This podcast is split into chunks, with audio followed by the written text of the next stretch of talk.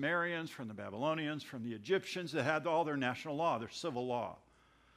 God gives these new civil laws that are moral, they include morals as well, for his people. He doesn't want them to act like the rest of the nations in the world. He has a specific way for them. And so here in chapter 24, God is going to ratify this covenant with the people of Israel. And when he does that, he's really fulfilling the promise he made with Abraham. Remember, these people are descendants of Abraham. That's the clue, that's the key. And God had made a promise or a covenant with Abraham. And that was way back in Genesis chapter 12. Let me remind you really quick where that is. This is God's first covenant. We're going to look at many different covenants uh, in the text, or I'm going to show you different covenants, but this one, you'll recall, we studied this on Sunday night a couple of years ago. I will make you a great nation. Remember, Abraham says to God, You keep saying this, God, that you're going to make me a great nation, but I don't have any kids. I'm 90 years old. I don't know if I even believe this. And God promises Abraham and makes this covenant. Here it is. There's three portions of it. I'll make you a great nation.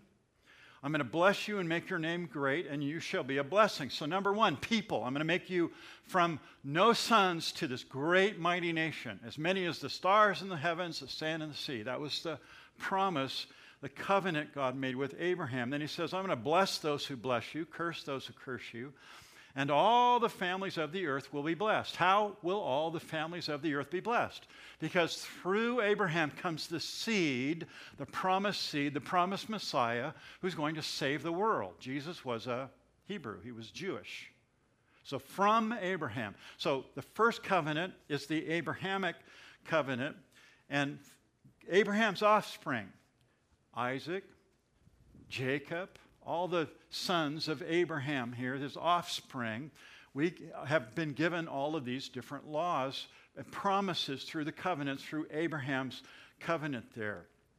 So, here in this chapter, this new covenant, that's the Mosaic covenant, all these funny theological names, but it's a covenant made with Moses, but it affects us in a really interesting way. We're not held by the Old Testament covenant, but it pictures so beautifully the new covenant in the blood of Jesus. And we're going to see that over and over in this uh, text here tonight. But we come to this really fascinating passage here because it begins with God inviting Moses, his brother Aaron, Aaron's son, Nadab and Abihu, and then the 70 elders of Israel. God is going to let them go across the line. Remember, he only let Moses go across the line at the foot of the mountain. Now he's going to bring them halfway up the mountain, these people, and they're going to see God. I know you're already thinking, no, nobody's seen God. You're, Pastor, you go, we'll get there. You just stick with me. We're going to get there. But these people are, are being invited on the mountain, and God is going to make a covenant with them. God is a serious God. He makes covenant, and it's between Him and the people of Israel. Between it's called the Mosaic covenant. That's what we see here. It's a beautiful, beautiful uh, imagery going on in this covenant. Not only that, but these people see God. Very interesting. I've called this, taught, or the title I've given this is Approaching God on His Terms. Of course, that would be right, right? we are only going to approach God on His terms. And that's what we'll see in these uh, people's lives. So let's ask God's blessing and we'll jump into the text tonight. Father, thank you for the word, and we pray that you would reveal its truth to us and I just pray that as New Testament covenant believers, that we would understand this covenant and it would make the covenant we're under in, in the blood of Jesus, that it would make it so much more to us. That we would understand that you're a God that keeps his promise. You're a covenant making God. And in this, these promises, we can stand secure. So, Lord, teach us, show us, as we read the text tonight. In Jesus, we pray. Amen. We begin here with the, and I want you to notice the blood of the covenant here in verses 1 through 8. Notice verse 1. Now he said to Moses, Come up to the Lord. And then notice he's asking Moses and Aaron, Aaron's sons, Nadab and Abihu, and 70 elders of Israel, and worship. There, you'll be a little distance, but, but I want you to come up. And Moses will then go alone to the Lord, but they shall not come near, nor shall the people go up with him. So you have here's the picture. Everybody's down at the bottom of the mountain. Moses, Aaron, and his two sons and the 70 elders come halfway up the mountain. Then Moses goes the rest of the way up the mountain to talk to God. So you have these kind of three layers of people here. Verse 3 So Moses came and told the people all the words of the Lord and all the judgments. And all the people answered with one voice All the words which the Lord has said, we will do. And so Moses wrote all the words of the Lord. And he rose early in the morning. And he built an altar at the foot of the mountain and 12 pillars according to the 12 tribes of Israel.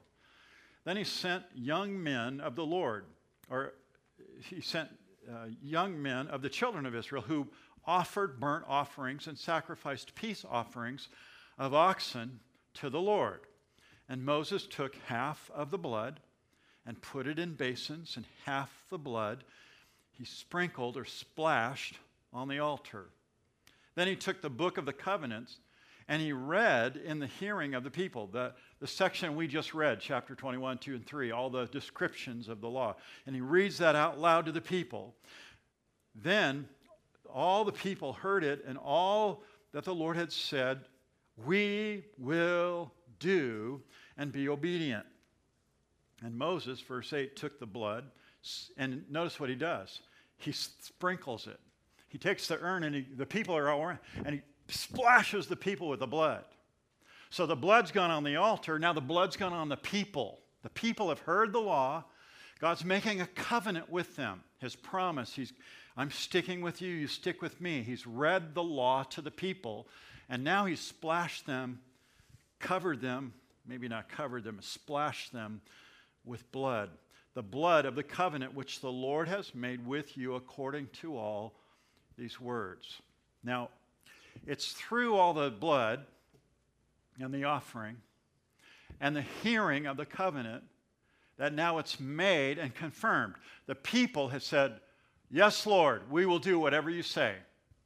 Where did they hear the Lord's voice? Well, they heard the Lord's voice. They've heard the Lord's voice many times as they've come to the mountain. They've heard the thunderings. Remember, it was thunderings and lightnings, and it scared them to death. They, they're cowering at the bottom of the, the mountain. Some of them got curious. God says, Don't cross the line. You're not holy enough to come here. Only the mediator, only Moses.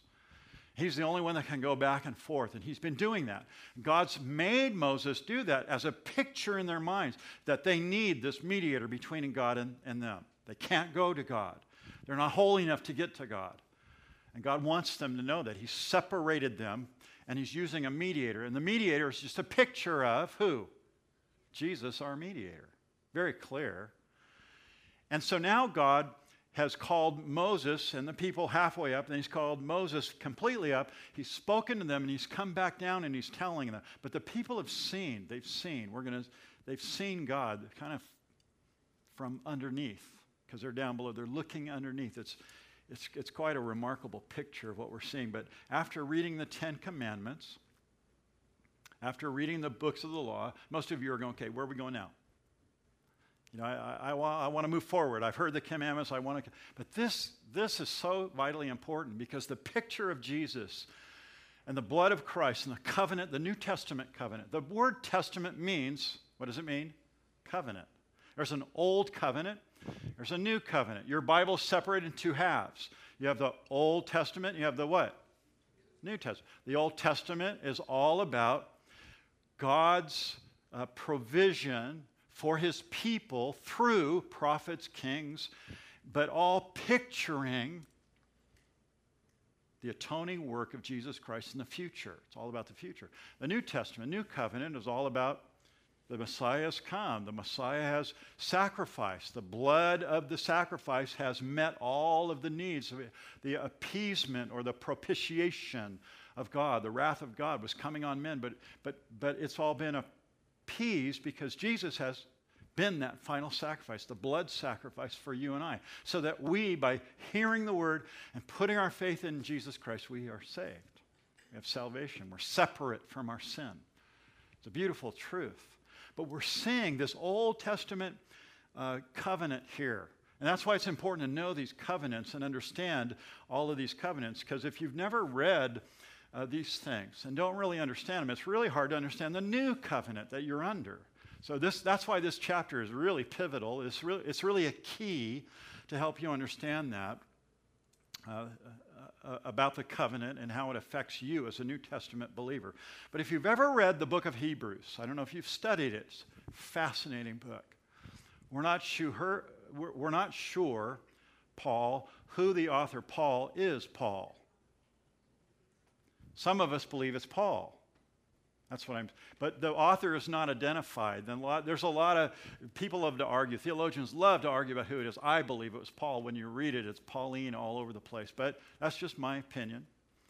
And as you read the book of Hebrews, the book of Hebrews is fascinating because the book of Hebrews refers to all of the Old Testament covenants and compares them to who? To Jesus Christ.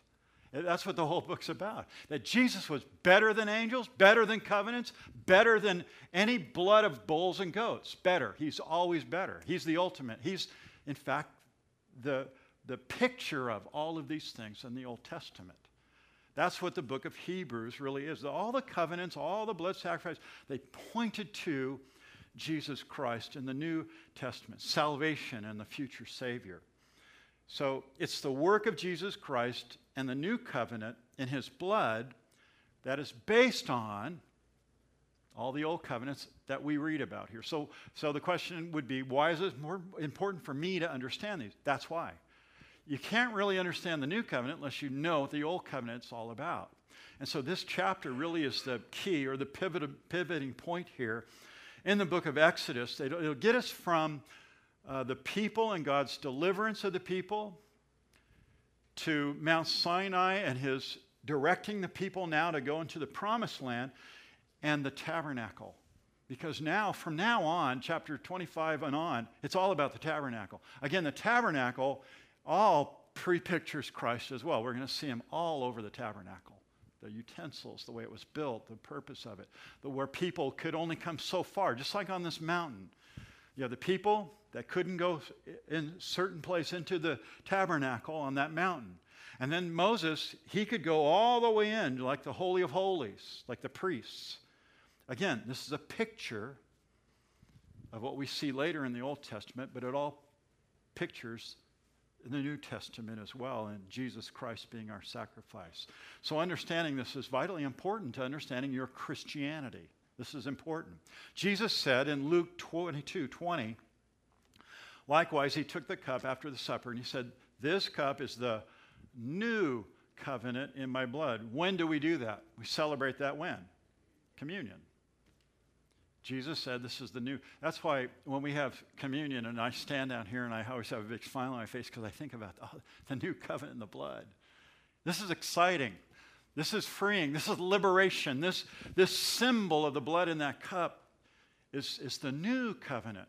But he's referring to some old What were the old covenants?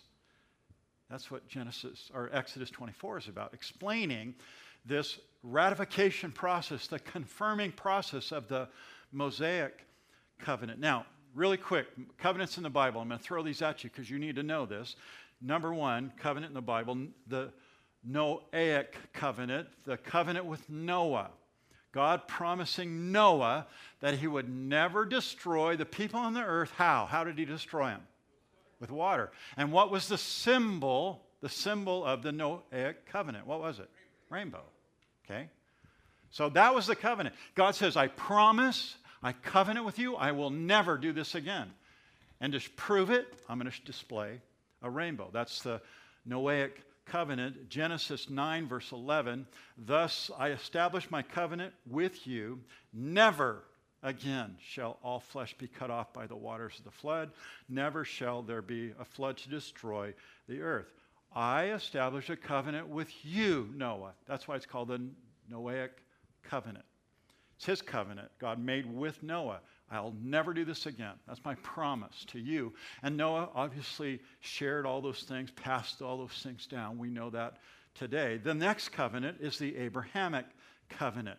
These are just important covenants in the Bible. The Abrahamic covenant is where God Think about the Jews and the Hebrews. They're no different than anybody else. We're all people. Some have light skin, some have dark skin, some are tall, some are short. We're just all people. We all operate the same way. There's no difference between a Jew and a Gentile apart from God separating Abraham from his idolatrous parents, remember? He took him out of the, he just picked him sovereignly out of the crowd, Abraham. And he chose him to create a new nation. And he gave him a covenant. He covenanted with Abraham and promised him a land, a people, and blessing to all the nations. Remember those three parts of the covenant. And, and Abraham's 60. I don't have any kids. He's 70. I still don't have any kids. Sarah finally gets pregnant. She laughed. Remember, she named her first laughter. Laughed. I can't be pregnant. This is hilarious. Abraham, Abraham was 100, Sarah was 90 something. Way beyond the ability for her to have children. That's the miracle God was doing. But God made a covenant. Abraham was kind of concerned. Abraham, did you remember your covenant with me? Lord, what's up? I'm 100 years old. And then all of a sudden, they have a child. And God promised, and He makes it happen. Might not happen in, in the time frame we want, isn't that true? We want God to operate in our time frame. God, why hasn't this happened yet? Abraham was the same. And God made a covenant with him. Here it is, Genesis 12. Genesis 12, 1 through 3. Now the Lord had said to Abraham, Get out of the country from your family. So he separates Abraham from your father's house to a land I'm going to show you. The land, that's part of the covenant. Verse 2 I will make you a great nation. That's the second part of the covenant. I will bless you and make your name great, and you shall be a blessing. I will bless those who bless you, curse those who curse you, and in you all the families of the earth will be blessed. How? Through Jesus Christ, through the seed that he promised, Genesis chapter 3. So all of this stuff is in succession here. Then there's another covenant. There's several others, but I'll just name one more. It's Jacob and Laban, between Jacob and Laban. And this covenant's really interesting because it's between these two men. It's not God and man. In this case, it's two men, Jacob and Laban. If you remember, Jacob, the schemer, the liar, he lied to his father. He stole his brother's birthright. He was a schemer, a conniver. He was a, you know, liar, Jacob. But later on in his life, Uncle Laban pulls a fast one on him, schemes on him. Remember, he worked for Rachel. He fell in love with Rachel. He was going to get married. He got older. It's time to get married, settle down. So he goes back to his people. Uncle Laban says, Well, you can, you can marry Rachel. And after he drinks a little bit that night and they have the wedding ceremony, he wakes up the next morning with who? cow eyes. Remember cow eyes? That's what her name means, Leah. Instead of Rachel, he's got Leah in the bed and he goes back to Uncle Laban and says, What's up with that? And Laban says, Ah, you know, you, what, what's up? You, you have to marry the firstborn. Sorry, out the door, you know he got scammed. The schemer was scammed. It's a very interesting story. So, can you imagine the animosity between Laban and Jacob? There's problem there, right? So, he works seven more years. He gets Rachel. And as soon as he gets Rachel, he skedaddles. He's, and he takes some stuff. Rachel takes the gods but they take some stuff from laban and they're on their way. They're going to take off. They're going to finally getting out of uncle laban's territory. They don't want to be around him anymore. They're, and laban is mad. He's going to go kill right? He's going to kill him. And laban has this dream in the middle of the night where god says don't you dare touch him he's my chosen don't you dare touch him so he finally catches up to Jacob and he says, You know what? God told me this, so they make a covenant. That's the, I'm, i brought you to that place, the whole background to tell. you. They make a covenant. There's covenants made by God and men, and men and men. Those are the covenants that we see in the Bible. The covenant that Jacob uh, makes with Laban is in Genesis 31. Here it is behind me on the screen. Now, therefore, come and let us make a covenant, you and I, and let it be a witness between you and me.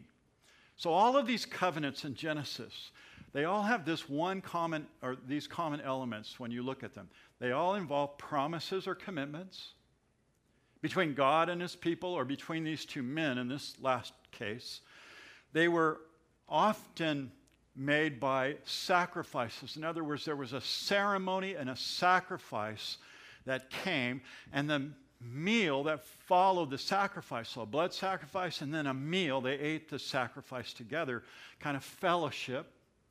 So you had the promise or commitment, you had the sacrifice and meal, and then there was a memorial built, some kind of physical thing, a, a physical token of their promise.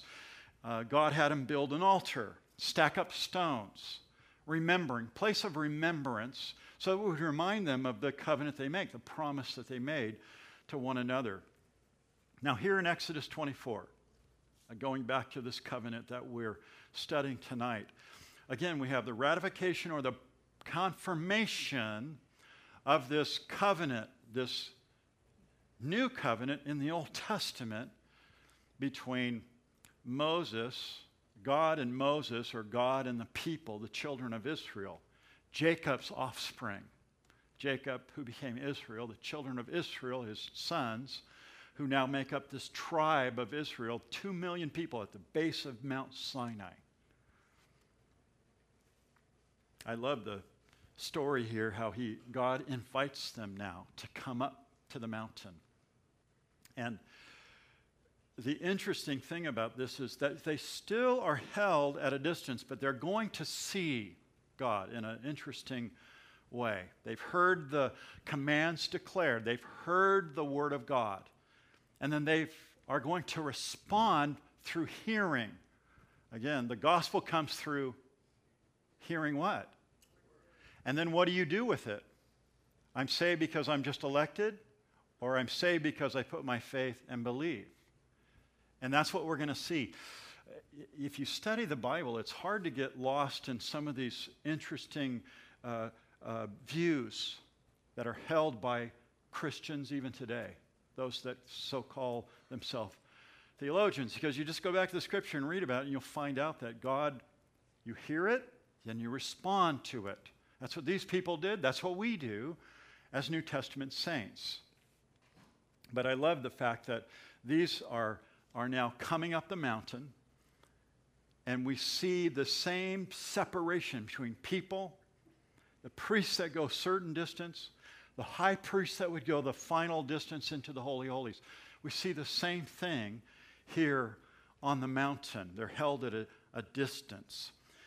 As we come to the new covenant in the New Testament, we discover that all of these Old Testament covenants have been abolished in Christ. That's why there's no more temple, there's no more feast, there's no more Sabbath. We don't have any of those. It's all abolished because we have Jesus. No more sacrifices because we have Jesus, the new covenant. But again, these old covenants are very important. It's in Hebrews.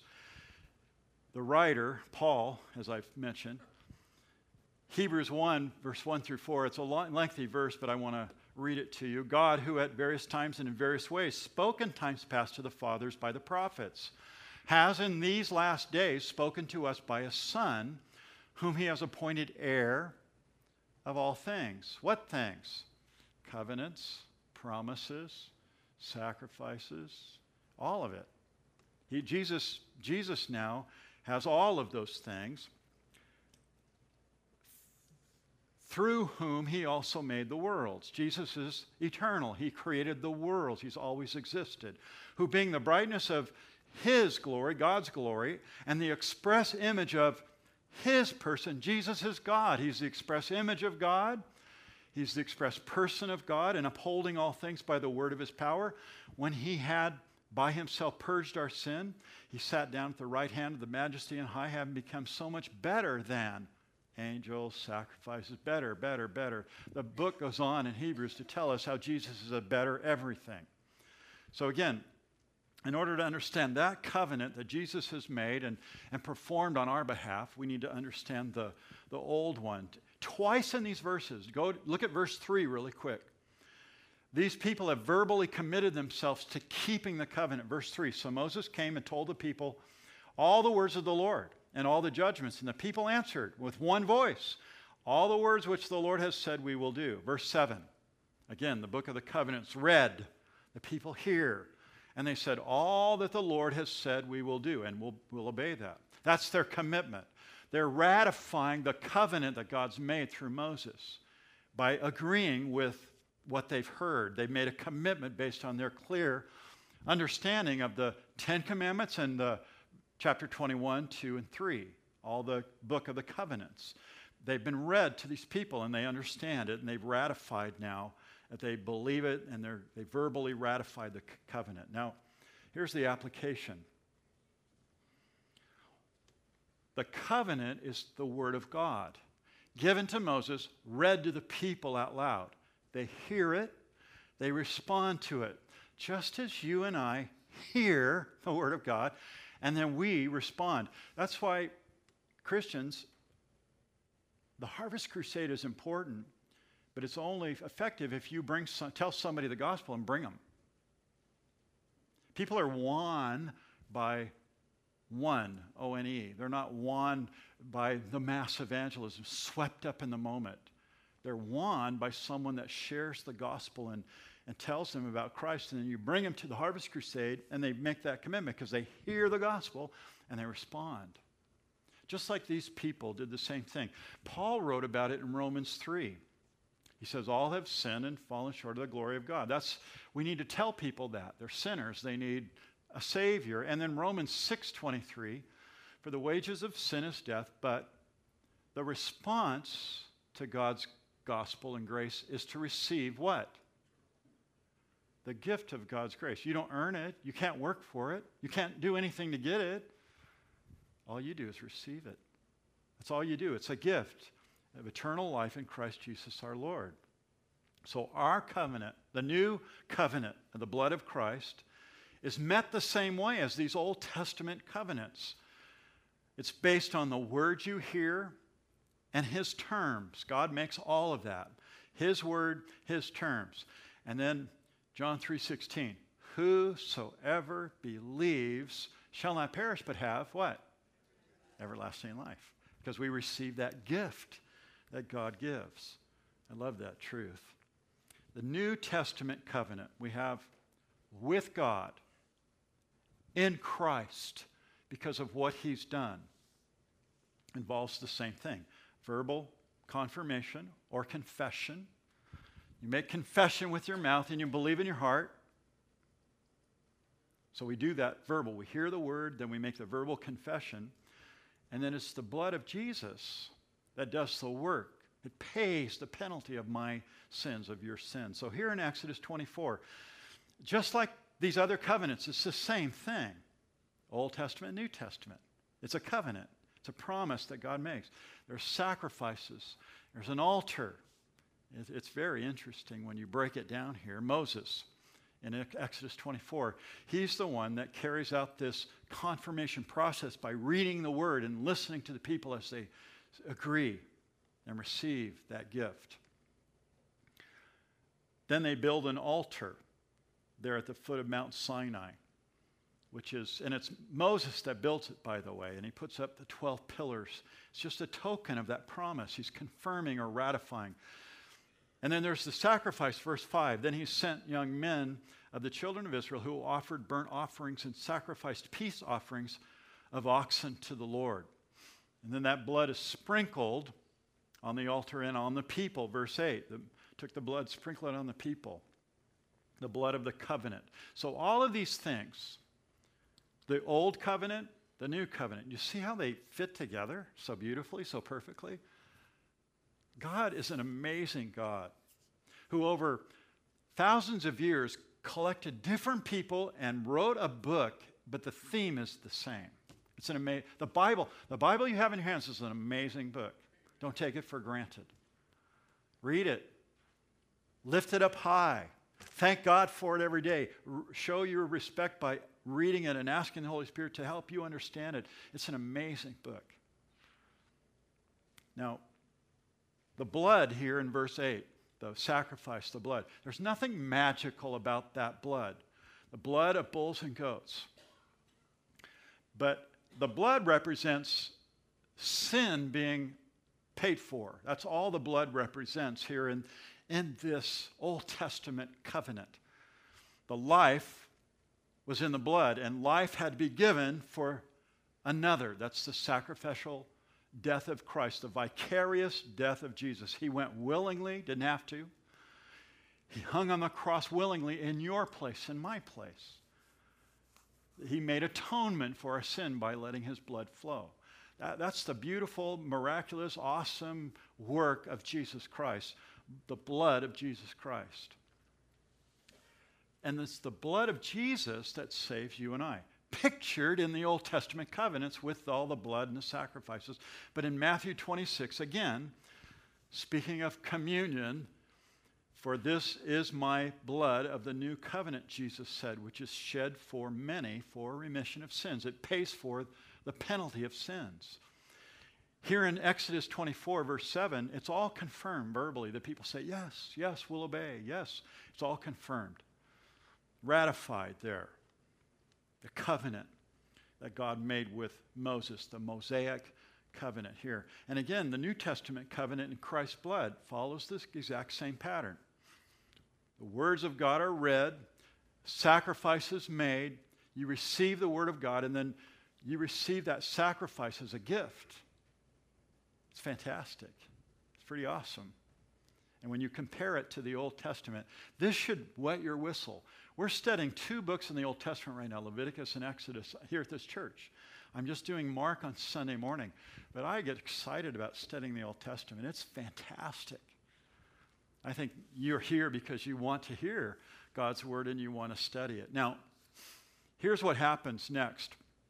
And I'll kind of rush through this section, but an awesome view of God. Here it is. Here's where they see God. Then Moses went up, and also Aaron, and Aaron's two boys. Nadab and Abihu. And for those of you that have studied with me in Le- uh, Leviticus, you know what happened to these guys, right? You've, you've read that story. You can read it, I think it's chapter 9 of Leviticus. But these boys of Aaron, Moses, the 70 elders of Israel, verse 10, and they saw, see what Moses said? They saw the God of Israel. But look at their vantage point. And there was under his feet, as if it were paved, a work of sapphire stone. Sapphire is very clear, very clear, kind of a green. And they're looking through it. And it was like the very heavens in its clarity. But on the nobles of the children of Israel, he did not lay his hands. So they saw God, and then they all ate and drank. Now, it's really hard to say what they saw. Um, this is where you can get into the minutiae of the scriptures and you know you can start our argument on facebook or whatever if you like social media. I saw god they saw god they didn't see god they saw god they didn't see god. It says right here that they saw the god of israel. They didn't see him clearly. They saw him through this jasper stone. They were down low and they looked up where moses was and they saw up into that's the way it's being described here kind of like Isaiah chapter 6.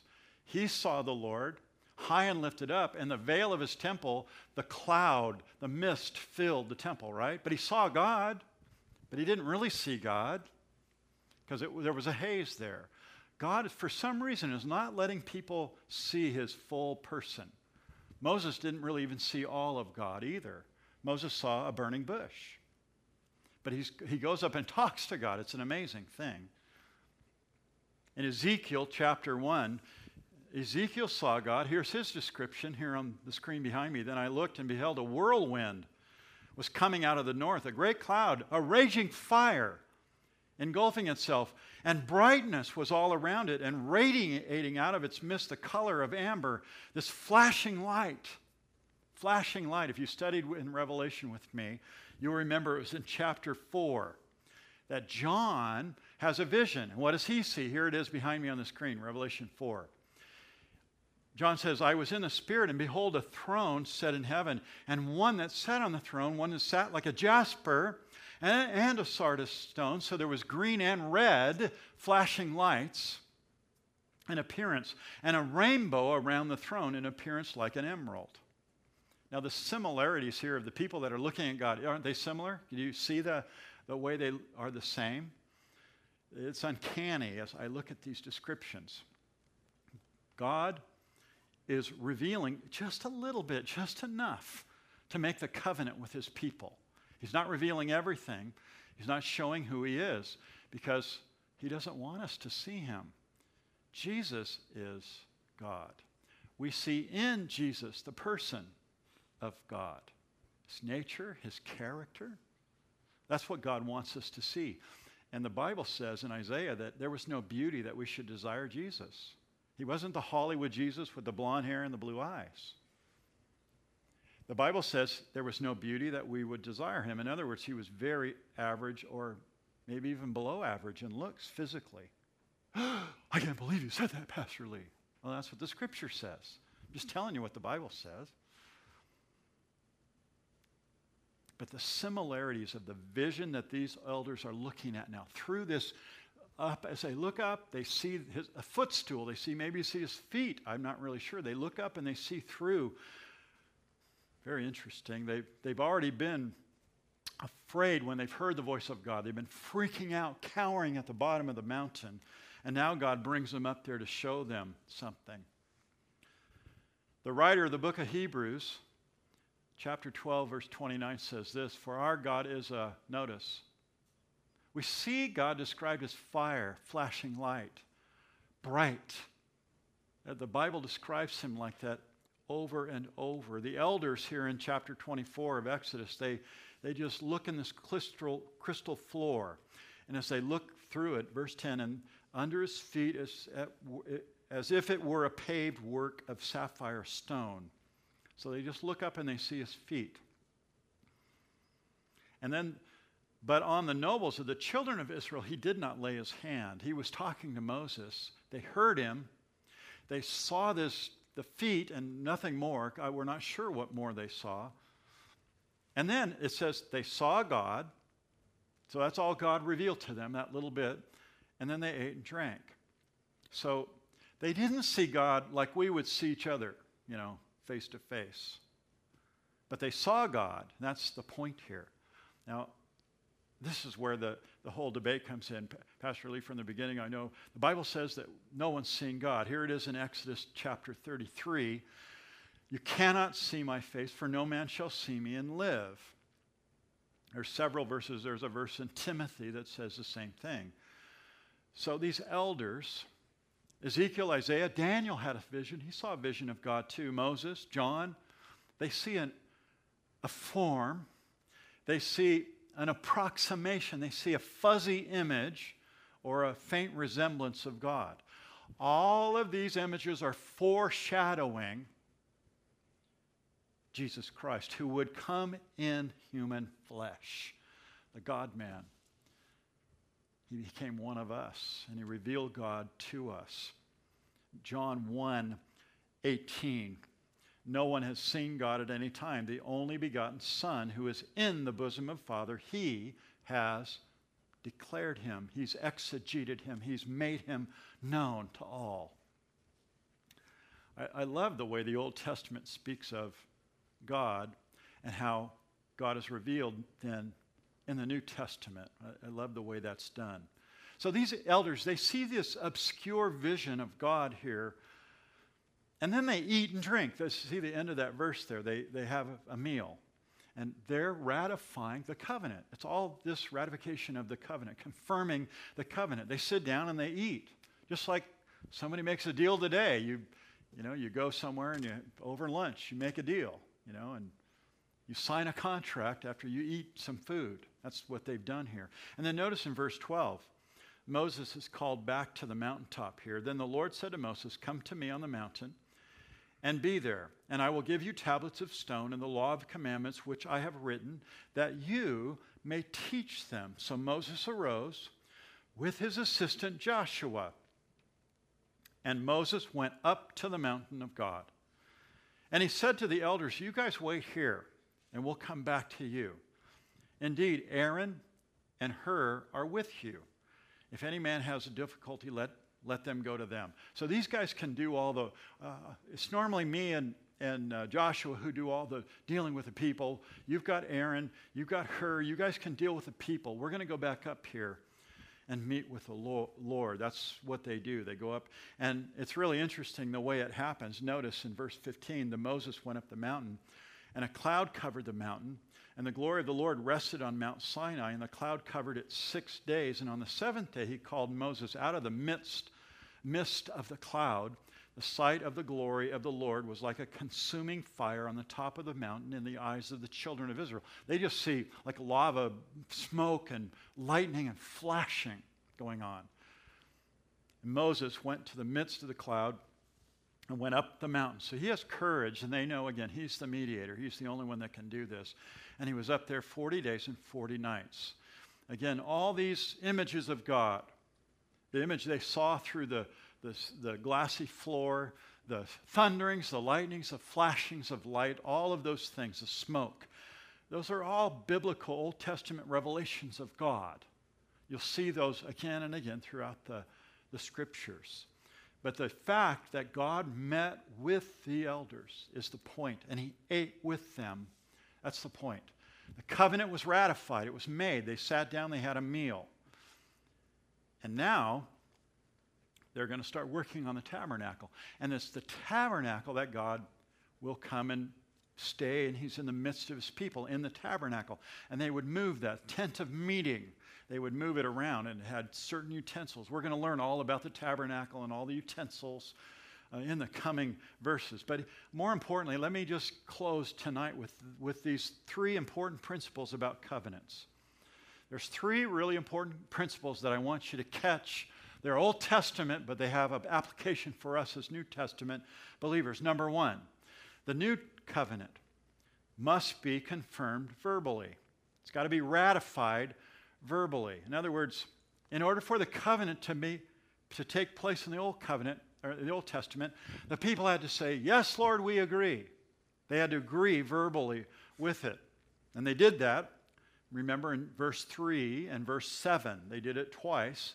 Yes, we will keep all your covenant. Yes, we will do everything. They did it verbally, just like in the New Testament. You ratify your covenant with God the salvation covenant he makes with you. Did you know you ratify it? Here is the verse behind me. It's Romans 10. If you confess with your mouth the Lord Jesus and believe in your heart that God has raised him from the dead, you will be what? Saved. How does that happen? Confession. With what? Your mouth, verbally. You verbally confess the Lord. You can know all about the Lord. You can read theological. You can have uh, knowledge about God. But unless you verbally confess it to the Lord, that's what this verse is saying. For with the heart one believes unto righteousness, but with the mouth confession is made unto salvation. Same thing in the Old Testament. Do you see this, the similarity there? And then the second one here the new covenant just like the old, must be communicated. It had to be read. The people had to hear it. They had to hear the covenant. Why? So that men could make a choice. Throughout the Bible, Old and New Testament, God always gives men a choice. Well, what about election? I, I'm not hung up on election. I know I was elected because when I received that gift of salvation, my life changed. The only way you'll know is if you receive the gift. And once you receive it, then you know you're saved. God's not willing that any should perish, but He offers salvation as a free gift to all. And when you hear it, you make a choice. That's the point here with the covenant. The people heard it, they made a choice. Moses was God's mediator. He went back and forth up and down the mountain. He reported the word of God to the people. He went to God to man, to God to man, up and down that mountain over and over again. That's why, church, listen, that's why we evangelize. That's why we tell other people. God has chosen to use you and I to tell others the good news, the gospel. You don't have to be a theologian, you don't have to be a pastor. You just need to tell others about Jesus Christ. You need to read the word to them, tell them the word so they can make a choice. Jesus' simple message and the gospel we study every Sunday morning. Mark chapter 1. Here it is, verse 15. The time is fulfilled, the kingdom of God is at hand. Here's Jesus' message. This is it repent and believe in the gospel. That was his message. Oh, you mean I don't have to go to seminary. I don't have to learn more. I don't. have, no, you, you just tell people to repent, turn from their sin, and believe in the gospel. That was Jesus' message. Mark 1, verse 15. The third thing we're told to do is the new covenant must be committed to. You have to make a commitment. You can't just know the covenant, you have to commit to it. Again, the 70 elders, they ate with the Lord. Moses built an altar, they sacrificed there. There was a commitment between God and man. There was a commitment with Jesus at the Last Supper with his disciples. He said, You cannot be part of me unless you eat my flesh and drink my blood. Did you know he said that? Remember, the people around him, they freaked out. And the ones that really didn't believe in him, they laughed. But Jesus was talking symbolically. He's not saying you have to actually, you know, take a bite of his flesh. The, the cup that we drink from is a symbol of his blood. The cracker we break and partake of is a symbol of his body. We eat his flesh, we drink his blood symbolically. Don't freak out. It's just a symbol until he comes. It reminds us who he is. That's what the covenant's all about. 1 Corinthians 11 26. For as often as you eat this bread and drink this cup, you proclaim the Lord's death till he comes. It's interesting, the Bible doesn't tell you you have to do it every time you come together in church service. There's no uh, uh, pattern. You don't have to do it every night. You don't have to do it every morning. It's just as often as you do it. We should do it often. We should do it as often as we can. But Jesus says, as, as often as you do it, you're just proclaiming the Lord's death till he comes. So, understanding the Old Testament covenants, I hope tonight you get it, that you understand the New Testament covenant so much better. Let's pray. Father, I thank you for the word tonight.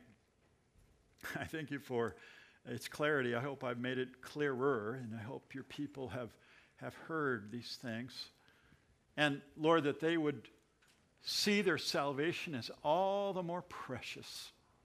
Oh, how precious our salvation is. What a beautiful and wonderful gift that is offered verbally by the Word of God to all. And each man, each woman, humankind has a choice to make. And we thank you that these covenants are exactly that. You gave a choice. You called Abraham, undoubtedly. You elected him. You called him. And you do call us, Lord. And you offer to all the free gift of eternal life. Father, thank you for your, your vast eternal plan that sometimes the light goes, it blinks on, Lord, in our heart and mind, and we are so grateful. I pray that tonight is a moment like that for the believers here, that we would be so grateful for our salvation, the covenant, the promise that you've made in the blood of your willing Son who died on the cross for our sin. We receive it again. We thank you for it again. Oh, Lord Jesus, we worship you and thank you. In your name we pray. Amen.